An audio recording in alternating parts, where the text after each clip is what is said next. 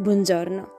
Il verso di questa mattina è in Giacomo 4:15, nella versione Clò, che dice: Fareste meglio a dire se il Signore vuole, noi vivremo e faremo questo e quell'altro. È importante mettere Dio sopra ogni nostra decisione e obiettivo. Così come faremo durante un viaggio, continuiamo a controllare il GPS per assicurarci di essere diretti nella giusta direzione. Se perdi di vista il piano, potresti trovarti in una strada sconosciuta. Ricorda, la connessione con Dio ti terrà sotto al suo controllo. Aman. Che Dio benedica la tua giornata.